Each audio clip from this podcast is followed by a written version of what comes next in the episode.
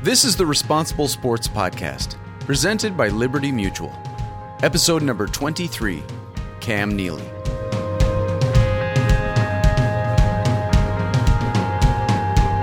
Responsible Sports is a program dedicated to supporting coaches and parents who help our children succeed on and off the field. Each episode, our host, Jim Thompson, Executive Director of Positive Coaching Alliance, will be joined by some of the most influential players and coaches to share their thoughts and experiences with responsible coaching and responsible sports parenting. In this episode, Jim talks with NHL Hall of Fame and Boston Bruins right-wing hockey legend Cam Neely. Yeah, I have to credit my father a little bit for that. He at some point in his life, he really started thinking positive. And he'd always talk about the power of positive thinking, so it just kind of rubbed off on me. And you know, I strongly believe in that to this day. I tell that to my children as well, that you know, you always have to think positive, that you can do well. You know, you put the hard work and the effort in and think positive, good things generally come. Neely shares his secret to success, the power of positive thinking. Taught to him by his dad, this positive approach helped Neely bounce back from mistakes, recover from injury, and overcome two devastating losses in the Stanley Cup. Cam, I want to start off by introducing you to our audience. Cam Neely was born in a small town in British Columbia, where he played minor league hockey with the Ridge Meadows Hockey Association before moving to the Portland Winterhawks of the Western Hockey League. After leading his team to a win in the Memorial Cup in the Western Hockey League, he was drafted by the Vancouver Canucks, 9th overall in the 1983 draft. He played 3 seasons with the Canucks before being traded to the Boston Bruins. In his inaugural campaign there, his 36 goals led the team, and his 72 points more than doubled his previous year's tallies. He reached the 50-goal mark in 3 separate seasons, played in 5 All-Star games, and was named the league's second-team All-Star at right wing in 1988, 90, 91, and 94. Only 3 other players have registered a higher goals per game average during an NHL season, putting him among a company of Wayne Gretzky, Mario Lemieux, and Brett Hull. He also won the Bill Masterson Trophy in 1994 and is one of only 10 Bruins to have his number retired. Cam was inducted into the Hockey Hall of Fame in 2005. In 2007, he was appointed Vice President of the Bruins and was promoted to President just 3 years later. And in a big year, in 2011, he and the Bruins captured the Stanley Cup. Cam and his wife, Paulina, have 2 children, Jack and Ava. Cam, thanks for joining us. It's my pleasure. Cam, I first want to start by talking about the Bill Masterson Trophy, which you won after the 93-94 season. This is awarded to the player who best exemplifies perseverance, sportsmanship, and dedication to ice hockey. Talk about that trophy and what it meant to you. Well, it came after some serious injuries where I missed a lot of hockey. Had to do all kinds of rehab and therapy, and I didn't give up my love for the game, even though there was moments where I wasn't sure if I'd play again. To be recognized because of that was certainly an honor. It's an award that, you know, unfortunately, players in my situation receive, but it also, I think, shows people what kind of dedication and perseverance athletes have when their career may be taken away from them, and how hard it is to get back and to play at a level you want to play at.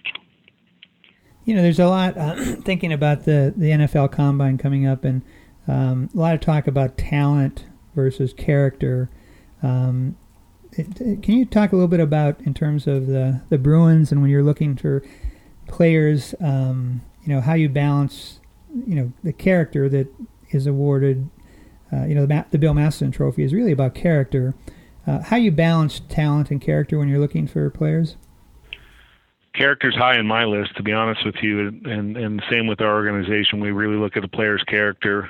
Talent, obviously, is something that you see right away, or you feel the player can improve their skill sets, but character is high because you feel like a player is going to do everything they can to get the best out of their abilities, and that includes certainly a strong work ethic.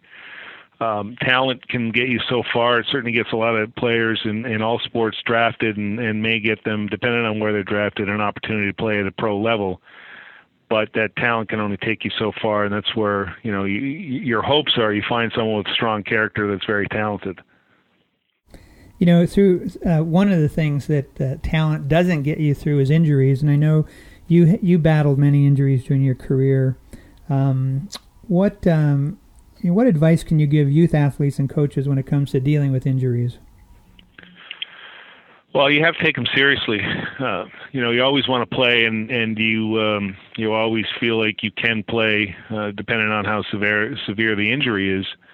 But the biggest thing is making sure you take care of yourself. If you do have an injury, listen to the doctors, listen to the therapists, listen to what they have to say, because it's only for your betterment. You come back too early, as I did at one point in my career. I think I came back too early, and it set me back even farther. So every athlete wants to play. They don't really want to go through therapy and treatments and working out. They'd rather be on the field or on the ice or on the court. But you really have to listen to the people that know best, and that's usually the doctors and the trainers. Yeah, it strikes me that the focus on toughness, sometimes the idea is I'm going to be tough, I'm going to go back early. Sometimes mental toughness can be taking that extra time, even when you feel like people are wondering if you should, you're taking it too easy. Well, you're correct. As long as you're true and honest with yourself and know your injury and the doctors know it, your parents know it, depending on where you're at in your career, if your coaches know it, that's all you have to worry about.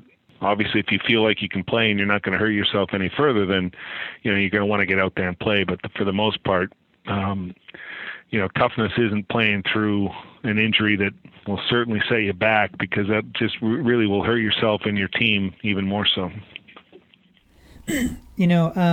Throughout your career, you had a reputation of being incredibly tough without being dirty. I interviewed Ronnie Lott, the football player, a while back, and, football and hockey are both, collision sports. There's just a lot of contact. And, I asked him how he was able to honor the game in such a physical sport. And he talked about rules of engagement, that really understanding what those are. Are there rules of engagement for a hockey player in terms of a line that you cross where you become dirty? On the other side of the line, it's toughness? Well, there's just every sport has rules to begin with, so you play within those rules. And in our sport in particular, there's penalties that you incur for breaking those rules, but they're there for a reason. Like, you can get a 2-minute penalty, a 5-minute penalty, 10-minute penalty, but it's really staying within those rules. Even if you do get a penalty, you're still playing the game within those rules. I mean, what you don't want to cross is get to a point where you're outside of those rules that will give you a penalty, but actually suspend you. I mean, it is a line. The game's a fast game, and but for the most part, it's understanding the rules of the sport. You can still play tough. You can still play physical as long as you try to stay within those rules of the sport. After your first 3 seasons with the Canucks, you were traded to the Bruins. How was it settling into the new team? And you may have to think back now because you've been with the Bruins so long, but how was it settling into the new team, and any advice for youth athletes that might help them when they join a new team? I'm a big believer in positive thinking. So, I went from a team that wasn't doing very well to a team that, historically speaking, was a more successful franchise. So I could have looked at it 2 ways. One, that, oh my God, I'm going to a team, how am I going to fit into this one when this other team traded me that wasn't maybe as good? But I looked at it from a positive standpoint is here's an opportunity to get involved with an organization that has had some success. They're generally a winning franchise, and show them what I'm capable of doing, and look forward to that challenge. I really look forward to the challenge of going to a new city and believing in my abilities. Where do you think that positive thinking came from? Were you born with it? Did people instill it in you?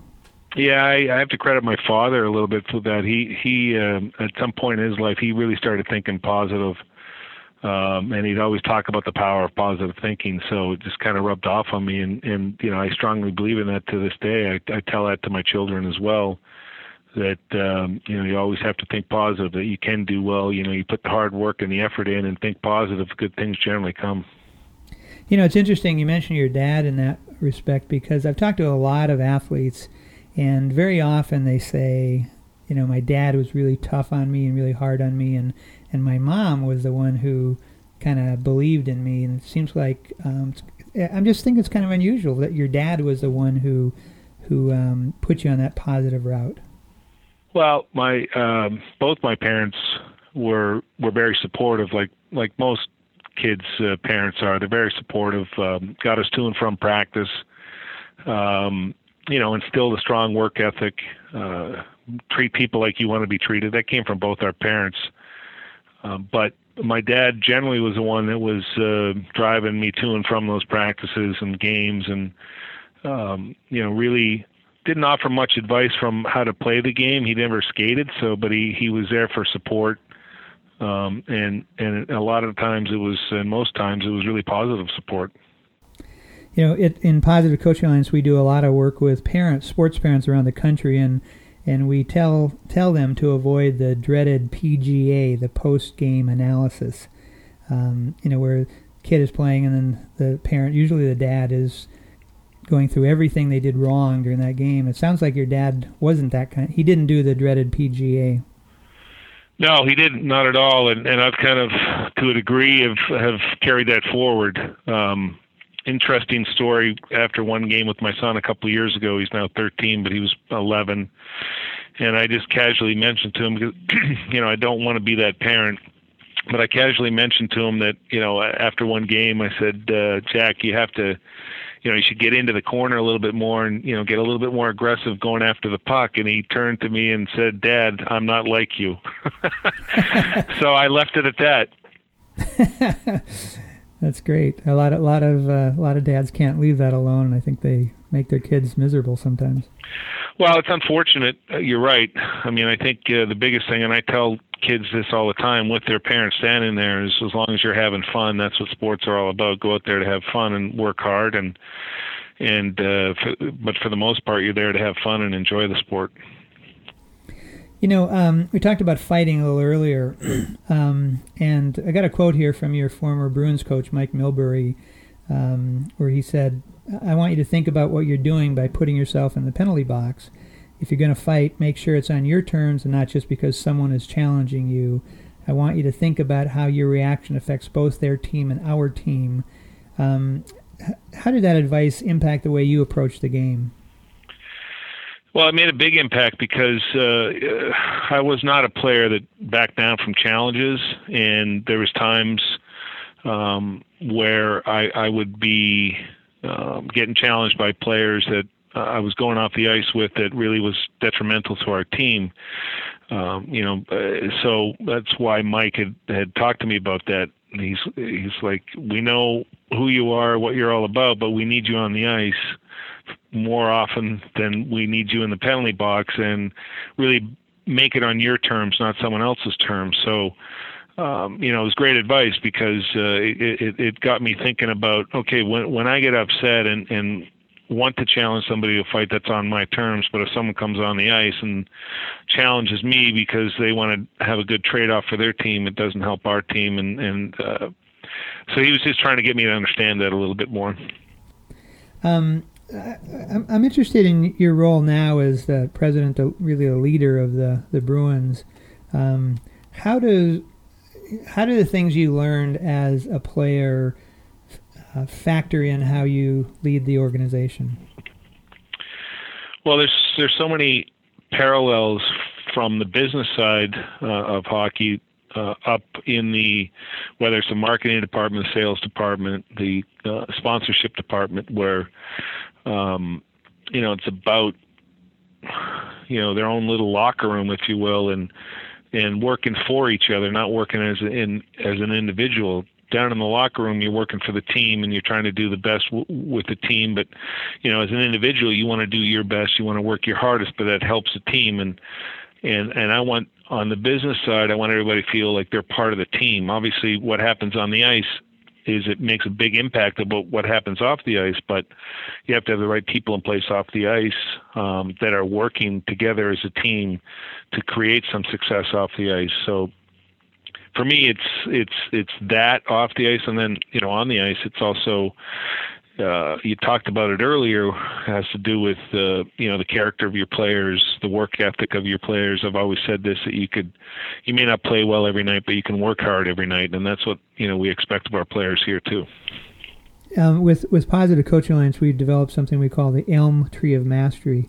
E for effort, L for learning and improvement, and M for bouncing back from mistakes. And the research actually shows now that coaches who get their athletes to focus on mastery and getting better actually perform better. They win more than coaches who teach their kids to focus on trying to win. And it seems to me that's part of what you're saying, is that focus on the effort, getting better, that carried you a lot in your career. It really did. I don't care what level of player you are and what sport you play. I strongly believe that you can get better at some part of that game every year, whether it's, you know, if you're a strong defensive player, maybe you could get a little bit better offensively. If you're a great offensive player, you can get better defensively. If you're having trouble picking the puck off the wall, coming out of your zone, that's an area where you can get better and improve at. There's always areas where you can improve, and I think, you know, if everybody keeps improving, only logic says you're going to get better. Yeah. You know, twice as a player, you reached the Stanley Cup Finals against the Oilers. Unfortunately, lost both times.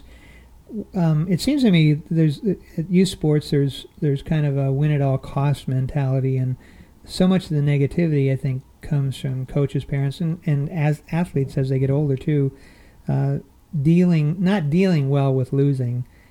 Do you have any? I'd love to hear how you dealt with those losses, at the top of the game, and any advice you might have for youth hockey players who get in that situation. They're at the championship level, but then they lose. Well, it's difficult at the professional level to lose in the finals. There's no getting around that. I mean, you play this sport, think about as a kid growing up, winning the Stanley Cup. So those two were very difficult to deal with. And, you know, you kind of own it all summer and, you know, suffer with it all summer. But then another training camp comes around and you try again. What I found with regards to youth sports, it's, you know, the kids have a tough time with it, but generally speaking, they forget about it pretty quick, and that's what I'd recommend them to do. They forget about it pretty quick. This is not their jobs. It's not how they earn their living. They shouldn't live and die by winning and losing. Right now, it's about having fun and going out there and enjoying yourself and working as hard as you can. You know, if you've done your best and worked your hardest, that's all anybody can ask. That's great. The third part of that Elm Tree, E for effort, L for learning, and M is for bouncing back from mistakes. How did you react when you were playing, when you made a mistake on the ice?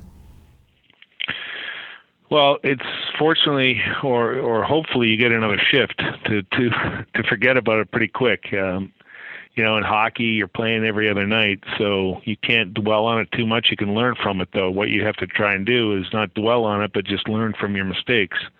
And that goes for anything in life, not just sports, is try to learn from your mistakes, not get disappointed or upset about them, but learn from them.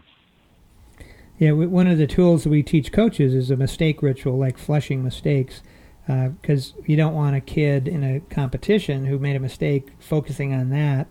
So, you know, you flush it, have a short memory, and then you have a parking lot where you put it. Later you come back and say, you know, once the competition's over, okay, now what do I need to do to get better?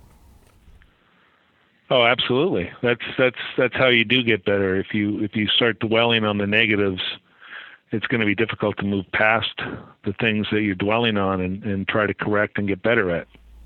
You've been a sports parent. How do you... how do you behave as a sports parent? How do you support your kids and fill that role? very similar to what my parents did is I get them to and from their sporting events, and I sit off to the side and watch them with pride and joy. It's obviously a unique situation being a former professional athlete, but I want them to just enjoy themselves, not feel any pressure, just go out there and play and have fun, and I try not to engage too much with the other parents. Do you ever have an issue with a coach's decision or an official decision? Well, there's always issues with officials' decisions, but there's not much you can do. I learned that a long time ago. They make a call, whether it's right or wrong. They're not going to change their mind, so there's no point in getting too upset about it. As far as coaches go, right now it's, the coaches are volunteering their time, and I give them all the credit in the world to volunteer their time to get behind the bench or get on the court and help the players have somebody there that they can, run drills and set lines up together. So, if anybody has issues with volunteer coaches, they should become one themselves. Let's talk about something else, the Cam Neely Foundation, to help cancer patients and their families during treatment. And every year you put on the Neely Skate Challenge. First of all, tell me a little bit about why that's an important issue for you and why you created this event.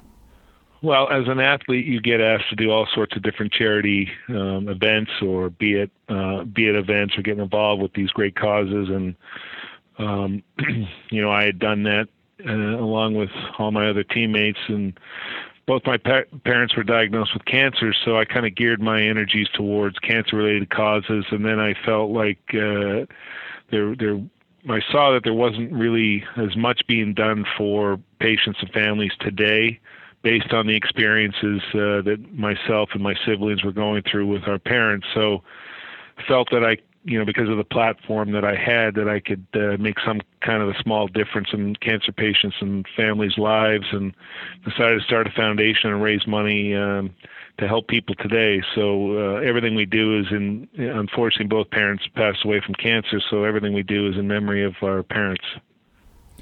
It strikes me that very often the treatment for cancer is focused on the patient, but cancer is really something that affects the entire family. So I could see why that's what you're doing is really important. Well, it really does. I found not just with my parents, but I even see it in children of adults. That the patient generally handles it better than the family members. Wow, that's interesting. As part of the Neely Skate Challenge, you interact with some of the some younger hockey players in the Boston area. Any thoughts about the current generation of youth hockey players? Well, right now at the young age, they're still, they're excited to play. They love the sport. They're engaged with the sport, especially here in New England. I think as they get older, especially if you're a skilled player, they start looking at the opportunities to advance, whether it be, at the collegiate level and so on. But right now I think it's a sport in this area that is growing.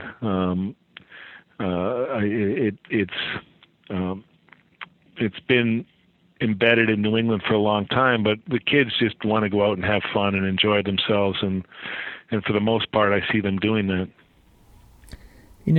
I interviewed John Buccigrass, the ESPN Hockey Tonight guy, and he still plays hockey recreationally as an adult. And one of the things he said that really struck me was that he there's like almost nothing in life that's more fun than just skating, being on the ice and moving, effortlessly. Do you miss skating, or do you still skate? I've been on the ice little recently, which has to do with, unfortunately, some of the ailments that I have. But it's something that's like riding a bicycle. You'll never forget doing. And when you get on the ice, you always enjoy it, whether it's every day or once a month or once a year. It's something you truly enjoy doing. And I strongly recommend, you don't necessarily have to play, but like riding a bike, you should learn how to skate. Yeah. Yeah. Cam, I want to thank you for taking the time to talk with me today, and all the responsible sports listeners out there. I think the youth sports leaders, coaches, parents, and athletes who listen to this are going to get a lot of insights. So really want to thank you for taking the time to do this. Well, it's been my pleasure. I appreciate it. Thank you. To learn more about Responsible Sports, including downloading valuable tools on how to help youth athletes stay positive in youth sports, visit Responsiblesports.com. You'll find helpful responsible sport parenting and responsible coaching guides, downloadable tools and worksheets, and advice from leading youth sports experts.